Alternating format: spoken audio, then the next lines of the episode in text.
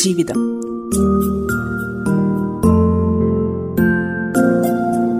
അനുഭവങ്ങളുടെ നിറവിലൂടെ.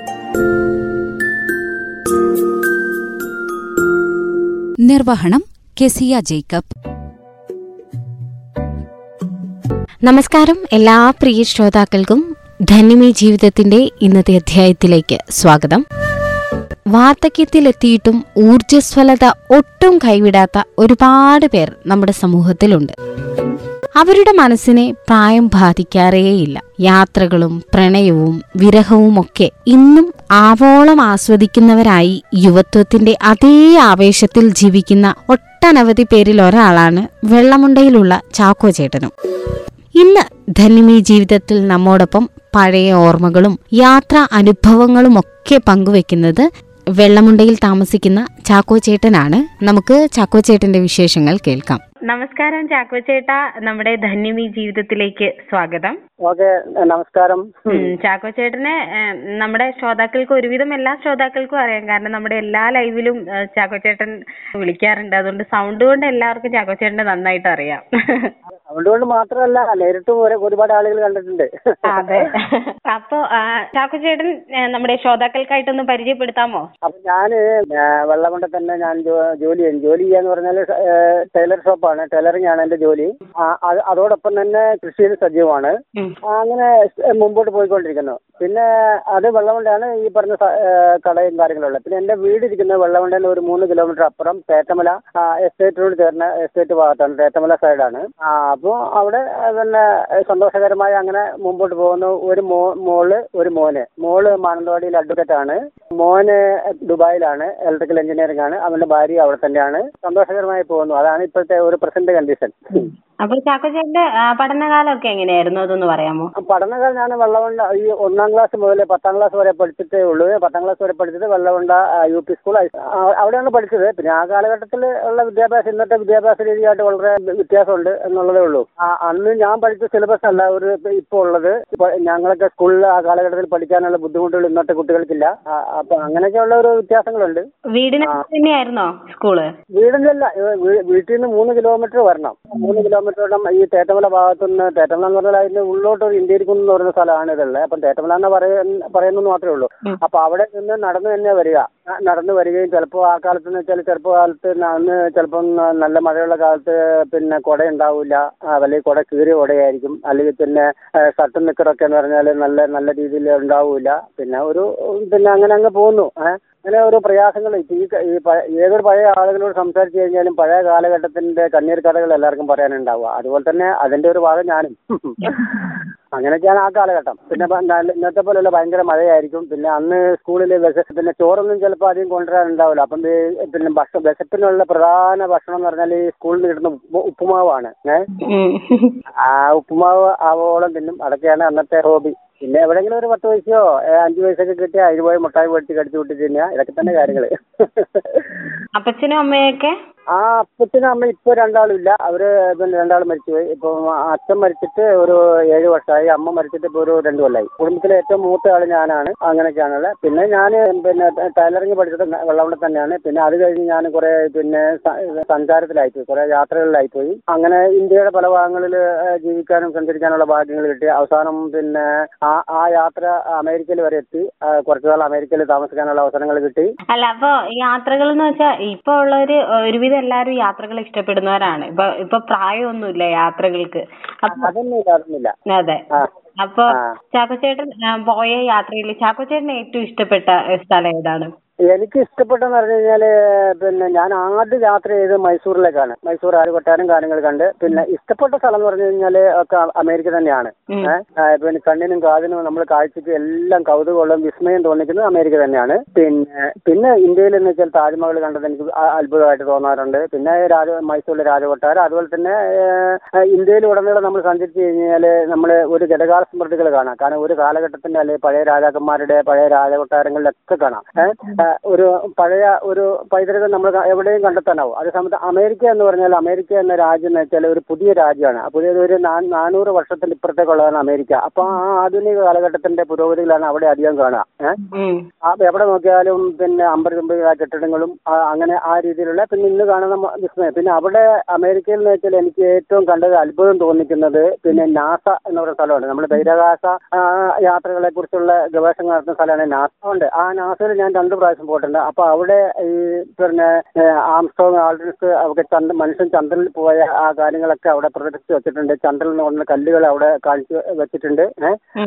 അവരവിടെ ചന്ദ്രനിൽ ഇറങ്ങിയ വാഹനം അവിടെ വെച്ചിട്ടുണ്ട്. അവരവിടെ ഉപയോഗിച്ച് വാച്ച് വെച്ചിട്ടുണ്ട്. പിന്നെ അവരവിടെ വെച്ച് അവർ ചന്ദ്രനിൽ ഇറങ്ങിയ ഡ്രസ്സ് അതിൽ ഞാൻ നിന്നിട്ട് ഫോട്ടോ എടുത്തിട്ടുണ്ട്. ആംസ്ട്രോങ് ചന്ദ്രനിൽ ഇറങ്ങിയ അതേ ഡ്രസ്സിൽ നിന്നിട്ട് ഞാൻ ഫോട്ടോ എടുത്തിട്ടുണ്ട്. ഏഹ് അങ്ങനെയൊക്കെ എനിക്ക് ഏറ്റവും ഒരു വിസ്മയമായിട്ട് തോന്നുന്നത് ഈ ചന്ദ്രനിൽ നിന്ന് കൊണ്ടുവന്ന കല്ല് കാണുമ്പോഴാണ്. ഏഹ് നല്ല കറുത്ത കല്ലാണ് അതൊരു പടിയത്തിന്റെ ഗ്ലാസ് ഇട്ടേച്ച് ഇട്ട് വെച്ചേക്കുവാണ്. അത് അതാണ് എനിക്കൊരു വിസ്മയമായിട്ട് ഏറ്റവും കൂടുതൽ തോന്നിക്കുന്നത് കാരണം എന്താ വെച്ചാൽ ബാക്കി കാര്യങ്ങളൊക്കെ നമ്മൾ കണ്ണ് കാണുന്നതെല്ലാം നമ്മൾ ഭൂമിയിലുള്ളതാണ്. ഏഹ് ഭൂമിയിലുള്ള സംഭവങ്ങളാണ്. പക്ഷെ ഇത് മറ്റൊരു ലോകത്തു നിന്ന് മറ്റൊരു ഗോളത്തു നിന്നുള്ള സംഭവമാണ് ഈ ചന്ദ്രനിൽ നിന്ന് കല്ല് കൊണ്ടുവന്ന കല്ല്. അപ്പൊ അത് കാണുമ്പോൾ എനിക്ക് ഭയങ്കര ഒരു അതിശയം തോന്നാറുണ്ട്.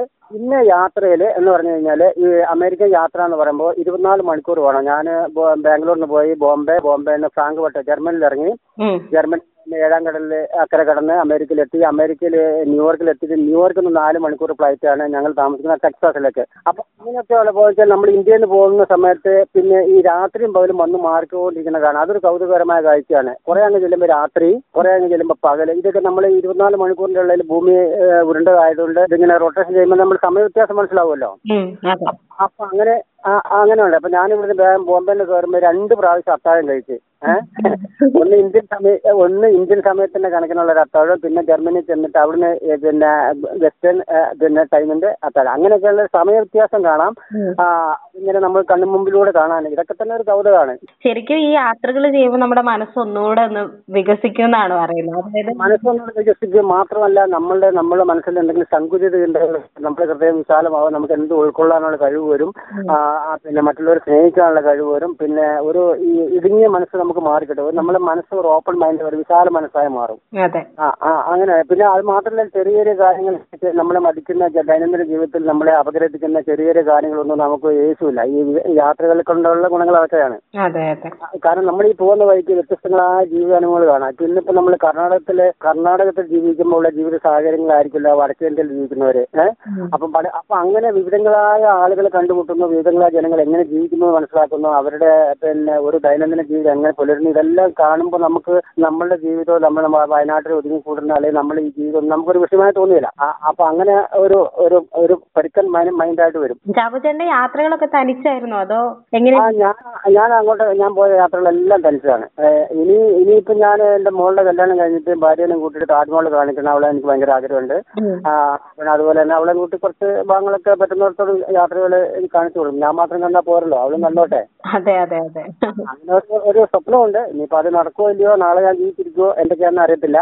അപ്പൊ കാര്യങ്ങൾ നടക്കണം ആഗ്രഹങ്ങൾ മാത്രം. അപ്പൊ ഭാര്യനെ കുറിച്ചൊന്നും പറഞ്ഞില്ലല്ലോ? എങ്ങനെയായിരുന്നു നിങ്ങളുടെ കല്യാണം? അതൊക്കെ ഒന്ന് പറയാമോ? ആ ഭാര്യ എന്ന് പറഞ്ഞു കഴിഞ്ഞാൽ ഇപ്പൊ ഞാൻ ഈ കുറെ യാത്രയിലായല്ലോ. അപ്പൊ യാത്രയിലായെന്ന് പറയുമ്പോൾ ഒരു മുപ്പത് മുപ്പത്തിനാല് വയസ്സാകുമ്പോഴാണ് കല്യാണത്തിനെ കുറിച്ച് ഗൗരവമായി ചിന്തിക്കുന്നത് അതിനു മുമ്പ് പിന്നെ കല്യാണം അവിടെ പറഞ്ഞു ഇവിടെ പറഞ്ഞു ഒക്കെ പറഞ്ഞെങ്കിൽ കല്യാണത്തോട് അടുത്ത് വരുമ്പോൾ എനിക്ക് പേടിയാ. അത് വേണ്ടാന്ന് വെക്കും അവസാനം ഞാൻ പിന്നെ കൊടകിൽ എന്റെ ഒരു സുഹൃത്തിന്റെ അടുത്ത് ചെന്ന് വിട്ട്. അപ്പൊ ഒരു ഒരു തിരുവോണത്തിന്റെ ദിവസം ഞാൻ കൊടകിൽ എന്റെ ഒരു സുഹൃത്തിനെ കാണാൻ വേണ്ടി പോയ പോയതാണ്. അപ്പൊ ആ വഴിക്കുന്ന യാദൃശ്യമായിട്ടാണ് ഞാൻ ഇന്ന് ഇന്നത്തെ എന്റെ ഷീലയെ കാണുന്നത്. അങ്ങനെ പിന്നെ ആ കാണുകയും അത് പിന്നെ കല്യാണത്തിലേക്ക് പര്യവസാനിക്കുകയും ചെയ്തു. അപ്പൊ ഷീല ചേച്ചീനെ അങ്ങനെയാണ് കല്യാണം കഴിച്ചത് അല്ലേ ആ അങ്ങനെയാണ് യാത്രയാണ്ട് കല്യാണം കഴിച്ച അപ്പൊ അങ്ങനെയാണ് അത് കഴിഞ്ഞ് അങ്ങനെ അല്ല കർണാടകവും കേരളമായിട്ടുള്ളൊരു ബന്ധം. അങ്ങനെ ആ രീതിയിലാണ് കാര്യങ്ങൾ. അപ്പോൾ അപ്പൊ ഇനി യാത്രകളൊക്കെ പ്ലാൻ ഉണ്ടോ? ഇത് താജ്മഹലിലേക്കൊക്കെ പോകാൻ ഇനി മോളെ അത് അതുപോലെ. ഇപ്പൊ മോളുടെ കല്യാണം ഉണ്ട് ഈ മാർച്ച് മാസത്തിൽ. ഇപ്പൊ ഇപ്പൊ ഞങ്ങൾ ആ വീട്ടിലല്ലേ. അപ്പൊ അത് കഴിഞ്ഞിട്ട് എന്ത് ചെയ്യണം? പിന്നെ പറ്റുന്നിടത്തും താജ്മഹലും താജ്മഹൽ കൊണ്ട് കാണിക്കാൻ ഞാൻ അവളെ ഏറ്റതാണ്. അതെന്തായാലും ഒന്ന് കാണിക്കുന്ന എനിക്ക് ആഗ്രഹമുണ്ട്. കാരണം എന്താ പറയുക നമ്മൾ ഇന്ത്യയിൽ ജീവിക്കുന്ന ഏതൊരു പൗരനും ലോകാത്ഭുതങ്ങൾ ഒന്ന് ഒന്നായ താജ്മഹൽ കണ്ടിരിക്കണം. അത് വേറെ ഒന്നും കണ്ടില്ലെങ്കിലും താജ്മഹൽ എന്തായാലും കാണണം. ഏഹ് അപ്പൊ അതൊന്ന് കാണിക്കണം എനിക്കുണ്ട്. അപ്പൊ എന്നുള്ളൊരു ആഗ്രഹമുണ്ട്. അപ്പൊ അത് കാണുമ്പോൾ അവളുടെ മുഖത്ത് വിരിയുന്ന സന്തോഷവും കാണുമ്പോൾ എനിക്ക് അത് എനിക്ക് അതാണ് സന്തോഷം. ഇപ്പോന്ന് വെച്ചാ ഇപ്പൊ ബന്ധങ്ങൾക്ക് അധികം വലിയ പ്രാധാന്യമൊന്നും ഇന്നത്തെ കാലത്ത് അങ്ങനെ ഇല്ല. അതായത് ഇപ്പൊ ഇങ്ങനെ സംസാരിക്കുകയാണെങ്കിൽ തന്നെ ആ ഒരു ഇഴയടുപ്പ് ഇന്നില്ല എന്നുള്ളത് സത്യമാണ്. പണ്ട് ആ അതില്ല ആയിരുന്നു. ആ, പണ്ടത്തെ അപ്പച്ചനും അമ്മച്ചിയൊക്കെ ആയിട്ടുള്ള ജീവിതവും അതുപോലെ തന്നെ പണ്ടത്തെ കാലത്ത് എങ്ങനെയായിരുന്നു? പണ്ടത്തെ കാലം എന്ന് പറഞ്ഞു കഴിഞ്ഞാൽ പണ്ടത്തെ കാലത്ത് വെച്ചാൽ ഇന്നത്തെ പോലെ ഇന്ന് ഈ അണുകുടുംബത്തിന് പ്രാധാന്യമുള്ള കാലമാണല്ലോ. അന്നെന്ന് വെച്ച് കഴിഞ്ഞാൽ പിന്നെ ഈ സാധാരണ ക്രിസ്ത്യാനി കുടുംബത്തിൽ അങ്ങനെ കൂട്ടുകുടുംബമായിട്ടില്ല. ഏഹ് മറ്റേ എന്നാലും എനിക്ക് ചുറ്റുമുള്ള മറ്റുള്ള സമുദായക്കാരുടെ ഈ പിന്നെ അങ്ങനെ കുടുംബങ്ങളിലൊക്കെ എനിക്ക് കൂട്ടുകുടുംബം നിലനിൽക്കുന്നത് ഞാൻ കണ്ടിട്ടുണ്ട്. ഏഹ്. പ്രത്യേകിച്ച് ഞങ്ങൾ കുറച്ച് സമുദായത്തിൽപ്പെട്ട ആളുകളുള്ള ഒരു ഏരിയ ഞങ്ങൾ വീടിന്റെ അടുത്ത്. അപ്പൊ അവരൊക്കെ എന്ന് വെച്ചാൽ ഒരുപാട് പിന്നെ കൂട്ടുകുടുംബത്തിന് പ്രാധാന്യം കൊടുക്കുന്നവരാണ്. അങ്ങനെയുള്ള കാലഘട്ടത്തിലാണ്. പിന്നെ ഞാൻ അപ്പനും അമ്മയുള്ള കുടുംബം എന്ന് പറയുമ്പോൾ പിന്നെ അന്നത്തെ കാലത്ത് പിന്നെ ബുദ്ധിമുട്ടും പ്രയാസങ്ങളുണ്ടെന്ന് വിതയും കൊയ്ത്തും നെല്ലും കൃഷിയും കപ്പ കൃഷിയും കാപ്പി കൃഷിയും ചേന കൃഷിയും അതും ഇതൊക്കെ ആയിട്ട് ഇങ്ങനെ ഉള്ള ഒരു പിന്നെ ഒരു വളരെ ഒരു പ്രകൃതിയോട് ഇണങ്ങുന്ന ഒരു ജീവിത ശൈലികളായിരുന്നു അന്ന്. ഏഹ് അന്ന് കുടുംബ ബന്ധങ്ങൾക്ക് കുറച്ചും കൂടി പ്രാധാന്യമുണ്ട്. നമ്മുടെ മാതാപിതാക്കളും അപ്പനും അമ്മ അല്ലെങ്കിൽ സഹോദരന്മാർ തമ്മിൽ കുറച്ചും കൂടി സ്നേഹവും സൗഹൃദവും കാര്യങ്ങളൊക്കെ അന്നുണ്ട്. പിന്നെ അയൽവക്കങ്ങൾ ബന്ധങ്ങൾ. ഏഹ് അതെ. അപ്പൊ എന്റെ ഒക്കെ ചെറുപ്പത്തിൽ അടുത്തുള്ള എന്റെ എന്റെ ചാച്ചന്റെ പ്രായമുള്ള ആളുകളൊക്കെ വീട്ടിൽ വന്നിരുന്ന സിനിമാ കഥകൾ അപ്പൊ നെല്ല് എന്നുള്ള സിനിമ അന്ന് ഷൂട്ട് ചെയ്ത സമയമാണ്. നെല്ല് രാമകാര്യമായിട്ട് നമ്മൾ വയനാട്ടിൽ നിന്ന് ഷൂട്ട് ചെയ്ത നെല്ല്. ഏഹ് ഈ തിരുനെല്ലി പറഞ്ഞ നെല്ലിന്റെ ഷൂട്ടിങ്. അപ്പൊ ആ നെല്ലിന്റെ സിനിമ കണ്ടിട്ട് ചാച്ചനും എന്റെ അടുത്തുള്ള ഒരു അപ്പാപ്പനും കൂടി കൂടിയിട്ട് വീട്ടിൽ നിന്ന് കഥ പറഞ്ഞിട്ട് നേരം ഒരു പന്ത്രണ്ട് മണി പന്ത്രണ്ട് മണി വരെ കഴിഞ്ഞിട്ട് അവർ ചൂട്ടും കത്തിച്ചുകൊണ്ട് അന്ന് ടോർച്ച് കാര്യമായിട്ടില്ല ചൂട്ടും കത്തിച്ചുകൊണ്ട് ഇങ്ങനെ പോകുന്നത് എനിക്ക് ഓർമ്മയുണ്ട്. അതിന്റെ ഇടയിൽ അമ്മ കപ്പ കട്ടൻ കാപ്പിയൊക്കെ കൊണ്ട് കൊടുക്കും. അങ്ങനെ ഒരു നമ്മളൊരു വീടുകളിൽ പോയി സൗഹൃദം കാര്യങ്ങളും പങ്കിടുന്ന ഒരു കാലഘട്ടമായിരുന്നു അന്ന്. പിന്നെ ഒരു ഒരു കല്യാണ വീടായാലും അത് പിന്നെ നമ്മളെല്ലാവരും പോയിട്ട് സഹകരിക്കുക. ഒരു മരിച്ച വീട് കല്യാണ വീടൊക്കെ എല്ലാവരും പോയി സഹകരിക്കുകയും കാര്യങ്ങളും എല്ലാവർക്കും ഒരു പങ്കാളിത്തം അന്നുണ്ടായിരുന്നു. ഇന്നെന്ന് പറഞ്ഞാൽ നമ്മളൊരു കല്യാണ വീടാണെങ്കിൽ എല്ലാം ഓർഡർ കൊടുക്കുന്നു. അവിടെ നമ്മൾ കൈയും കെട്ടി കുത്തിരിക്കുന്നു ഭക്ഷണം കഴിക്കുന്നു പോരുന്നു. അപ്പൊ അങ്ങനെ ഒരു നല്ല ഒരു ഗതകാല സ്മൃതികൾ ഉള്ള ഒരു കാലഘട്ടമായിരുന്നു അന്ന്. കുറെ കൂടെ കൂട്ടുകുടുംബത്തിന് പ്രാധാന്യമുണ്ട്. പിന്നെ നല്ല നല്ല- ഒരു ഊഷ്മളമുള്ള ഒരു ബന്ധങ്ങളായിരുന്നു അന്നുണ്ടായിരുന്നത് അപ്പൊ മക്കളൊക്കെ എങ്ങനെയാണ്? മോൾ അഡ്വക്കേറ്റ് അല്ലേ? അതെ മണ്ണോട് അഡ്വക്കറ്റ് ആണ്. ചെറുപ്പം അവരുടെ പഠനമൊക്കെ എങ്ങനെയായിരുന്നു? ആ അവളുടെ പഠിപ്പെന്ന് വെച്ചാൽ അവൾ പിന്നെ പഠിച്ചത് പിന്നെ പല സ്കൂളിലായിട്ട് പഠിച്ചത് ഒന്ന് മുളത്തോട്. മുളത്തോട് എന്ന് പറയും. മുളത്തോട് സ്കൂളിലാണ് പഠിച്ചത്. അത് കഴിഞ്ഞ് കല്ലോടി പഠിച്ചു. കല്ലോടിന് പിന്നെ വെള്ളവണ്ട പിന്നെ പ്ലസ് ടുവിനൊക്കെ പഠിച്ചു. പിന്നെ അത് കഴിഞ്ഞ് തോണിച്ചാലിൽ ഗവൺമെന്റ് ഇതിൽ പഠിച്ചു. ഏഹ് ഗവൺമെന്റ് കോളേജിൽ പഠിച്ചു. അത് കഴിഞ്ഞിട്ട് മൈസൂർ ജെ എസ് എന്നാണ് എൽ എൽ ബി എടുത്തത്. പിന്നെ അത് മാത്രമല്ല അവൾ ഈ പിന്നെ ആദ്യം പഠിച്ച പ്രൈമറി സ്കൂൾ മുളത്തോട്. എന്റെ വീടിനടുത്തുള്ള സ്കൂളാണ് മൂളത്തോട്. സ്കൂൾ അവിടെ പിന്നെ അവിടുന്ന് ഡാൻസും പാട്ടും കാര്യങ്ങളൊക്കെ ഞാൻ അവളെ പഠിപ്പിക്കാറുണ്ട്. പഠിപ്പിച്ചിട്ട് അവ- അവൾ ഈ ഡാൻസിനും പാട്ടിനൊക്കെ പിന്നെ ഇതെല്ലാം പങ്കെടുത്തിട്ട് അന്ന് അന്ന് കലാതിലകമായിരുന്നു അവൾ. അപ്പം അപ്പം ഈ പറഞ്ഞ സ്കൂളിന് പത്ത് അറുപത് വർഷത്തെ പാരമ്പര്യമാണ്. ആ പാരമ്പര്യത്തിനിടയിൽ അവർ കലാലയകമായിട്ട് ഒരു ട്രോഫി ആ സ്കൂളിലേക്ക് കൊണ്ടുവന്ന ഇവളിലൂടെയാണ്. ആ അങ്ങനെ. അപ്പൊ അങ്ങനെ ഡാൻസും പാട്ടും കൂടി ഇന്നും അവൾ പിന്നെ കല്യാണ വീടുകളിലൊക്കെ പാട്ട് പഠിക്കാനും പാടാനൊക്കെ പോകാറുണ്ട് പിന്നെ പൈസകളൊക്കെ കിട്ടും. പാട്ട് പാടും ഡാൻസ് കളിക്കും അങ്ങനെയുള്ള കാര്യങ്ങളുണ്ട്. പിന്നെ ഒന്ന് രണ്ട് സിനിമയിലൊക്കെ ചെറുതായിട്ട് അഭിനയിക്കാൻ പറ്റിയിട്ടുണ്ട്. മോളും അഭിനയിച്ചിട്ടുണ്ട്. ഞാനും ആ കൂടെ ഞാനും പോയിട്ട് ചില കഥാപാത്രങ്ങളിലൊക്കെ ഇതായിട്ടുണ്ട്. അങ്ങനെ കലയോട് പ്രാധാന്യങ്ങൾ കൊടുപ്പാണ് പിന്നെ ഭാര്യയുടെ ഭാര്യയും നല്ലോണം പാടുന്നതാണ് ശീല. അവളും അത്യാവശ്യം നല്ലോണം പാടും. എന്നോട് ചിലപ്പോൾ ദേഷ്യം പിടിക്കുമ്പോൾ നോക്കണ്ട അത് സ്വഭാവം മാറും. അല്ലാത്ത സമയങ്ങളിലൊക്കെ നല്ല സ്വഭാവമാണ് നല്ല പാട്ടൊക്കെ പാടും. പിന്നെ അവളുടെ അപ്പന് പിന്നെ പൗലോസ് ചേട്ടൻ എന്ന് പറയും. ഈ പൗലോസ് അവളുടെ അപ്പന്റെ പേര് പൗലോസാണ്. ഈ പൗലോസും ഈ യേശുദാസും കൂടി കൂടിയിട്ട് ഒന്നിച്ച് പാട്ട് പഠിച്ചാണ് ഏത് ഞാറക്കൽ. ഞാറക്കൽ എന്ന് പറഞ്ഞാൽ ഈ എറണാകുളം ഭാഗത്ത്. അവർ ഇവളുടെ എന്റെ ഭാര്യയുടെ ശരിക്കുള്ള നാട് എറണാകുളത്താണ്. അത് കഴിഞ്ഞിട്ട് അവർ അവർ കൊട കൊടകിലേക്ക് കുടിയേറി വന്നതാണ്. അപ്പോൾ ഇവരുടെ അപ്പനും അപ്പച്ചനും അപ്പ- അപ്പച്ചനും യേശുദാസും കൂടി ഒന്നിച്ച് ഈ യേശുദാസത്തിന്റെ യേശുവാസ അച്ഛന്റെ പേര് അഗസ്റ്റിൻ ഭാഗവതർ എന്നാണ് ആ ഭാഗവതരുടെ കീഴിൽ പാട്ട് പഠിച്ചിട്ടുണ്ട്. അങ്ങനെ ഇപ്പോൾ ഉള്ള കലാപരമായിട്ട് പാട്ട് സംഗീതത്തിന്റെ ഒരു വഴികളുണ്ട്. ആ വഴികളായിരിക്കും ആയിരിക്കാം ഒരുപക്ഷെ മോക്ക് അങ്ങനെ പാടാനുള്ള ഒരു തോന്നൽ വന്നിട്ടുണ്ടാവുക. അപ്പൊ അങ്ങനെ കലയോട് അങ്ങനെ. പിന്നെ എനിക്കും ഈ പറഞ്ഞ പോലെ കലയോട് വലിയ താല്പര്യ. പിന്നെ നല്ല ചെറുപ്പത്തിലെ ഇങ്ങനെ കലയോടൊക്കെ നല്ല ഇഷ്ടമുള്ള കൂട്ടത്തിലാണ്. അതുപോലെ തന്നെ സാഹിത്യത്തോട് താല്പര്യമുണ്ട് കലയോട് താല്പര്യമുണ്ട്. ഈ മൊത്തത്തിൽ നമ്മൾ സൗന്ദര്യമുള്ള എന്തിനോട് എനിക്ക് ആരാധന തോന്നുന്ന ഒരു സ്വഭാവമാണ് എന്റെ ആ. അപ്പൊ ചാക്കോച്ചേട്ടൻ പാട്ട് പാടുവോ? ഞാൻ പിന്നെ ഒരു പടുപാട്ട് പാടാത്ത കഴുതിയില്ലെന്നൊക്കെ പറയലേ എന്ന് പറഞ്ഞ പോലെ ഞാൻ മൂളും അത്രേ ഉള്ളൂ. പിന്നെ ഞാൻ ഈ പിന്നെ ബാത്റൂം സംഗീതം എന്നൊക്കെ പറഞ്ഞിട്ട് ഇപ്പൊ പാടും.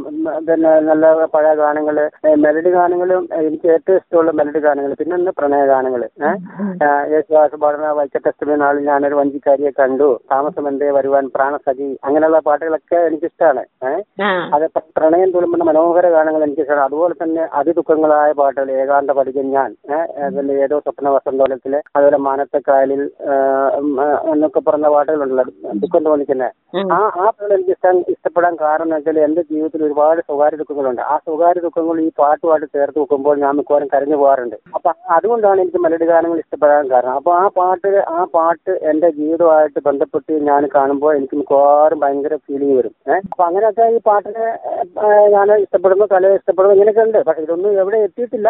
പിന്നെ പിന്നെ എന്തൊക്കെയോ പിന്നെ എന്തൊക്കെയോ ആയി തീരുമെന്ന് ഞാൻ ആഗ്രഹിച്ചു. പക്ഷെ- അവസാനം വന്നപ്പോ ഒന്നും ആയില്ല എന്നുള്ളതാണ് സത്യം. പക്ഷെ എനിക്ക് വന്നത് ചാക്കോച്ചേട്ടൻ എന്ന് പറഞ്ഞാൽ ഞങ്ങളുടെ ഇപ്പോഴത്തെ തലമുറയോട് ചേർത്ത് നിർത്താൻ പറ്റുന്ന ഒരാളാണെന്നാണ് കാരണം അതെ ഞാൻ ഞാൻ ഒന്ന് അങ്ങനെ അങ്ങനെ ഞാൻ ആഗ്രഹിക്കാറില്ല. എന്റെ രൂപവും എന്തെല്ലാം കാണുമ്പോൾ ഞാൻ വൃദ്ധനാണെങ്കിൽ തന്നെങ്കിലും മനസ്സുകൊണ്ട് അന്ന് ഞാൻ പറഞ്ഞല്ലോ. മനസ്സുകൊണ്ട് ഒരു മനസ്സിലൊരു സൗന്ദര്യ സങ്കല്പം സൂക്ഷിക്കുന്ന ആൾ തന്നെയാണ് ഞാൻ. അത് ഞാൻ എന്താ പറയുക നാട്ടിൽ എല്ലാവർക്കും തന്നെ അറിയാമായിരിക്കും പിന്നെ ഒന്ന് ഞാൻ ജിംനാസ്റ്റിക്കിന് പോകുന്നുണ്ട്. ജിമ്മ് ജിമ്മ് കളിക്കാൻ പോകുന്നുണ്ട്. അതിൽ അതിലെനിക്ക് മെഡലുകളൊക്കെ കിട്ടിയിട്ടുണ്ട്. പിന്നെ ആ, അങ്ങനെയൊക്കെ ഉണ്ട്. അങ്ങനെ ആഹാര കാര്യങ്ങൾ ശരീരം പിന്നെ കാണാൻ വലിയ ലുക്കൊന്നും ഇല്ലെങ്കിലും പരമാവധി ഞാൻ ശ്രദ്ധിക്കാറുണ്ട്. അപ്പൊ ജിമ്മും അത് തന്നെ യാത്രകളും അങ്ങനെ ഞങ്ങളുടെ ഇപ്പോഴത്തെ തലമുറയോട് ചേർന്ന് നിൽക്കുന്ന ഒരു ഇതിലാണ് ചാക്കോച്ചേട്ടൻ പോയേക്കുന്നത്. അപ്പൊ ചാക്കോച്ചേട്ടൻ പറഞ്ഞ നമ്മൾ കാണുന്ന ഒരു ഭാവത്തിലൊന്നും അല്ല കാര്യം. ചാക്കോച്ചേട്ടൻ വളരെ ഊർജസ്വലായിട്ട് തന്നെ ഇപ്പൊ പൊക്കോണ്ടിരിക്കുന്നുണ്ട്. തീർച്ചയായിട്ടും. അങ്ങനെ തന്നെ പോട്ടെ അതെ അതെ. അപ്പൊ അങ്ങനെ തന്നെ പോട്ടെ. ഇത്രയും നേരം നമ്മുടെ ശ്രോതാക്കൾക്ക് വേണ്ടിയിട്ട് വിശേഷങ്ങൾ പങ്കുവെച്ചതിന് സന്തോഷം. ആയിക്കോട്ടെ മോളെ. സന്തോഷമായിട്ട് തിരിച്ചും ഈ കാര്യങ്ങളൊക്കെ പങ്കുവെക്കാൻ കഴിഞ്ഞാൽ എനിക്ക് അതീവ സന്തോഷമുണ്ട് കേട്ടോ. Okay okay. Thank you thank you ധന്യമേ ജീവിതത്തിൽ ഇന്ന് നമ്മോടൊപ്പം വിശേഷങ്ങൾ പങ്കുവച്ചത് വെള്ളമുണ്ടയിൽ താമസിക്കുന്ന ചാക്കോ ചേട്ടനാണ്. ധന്യമേ ജീവിതം.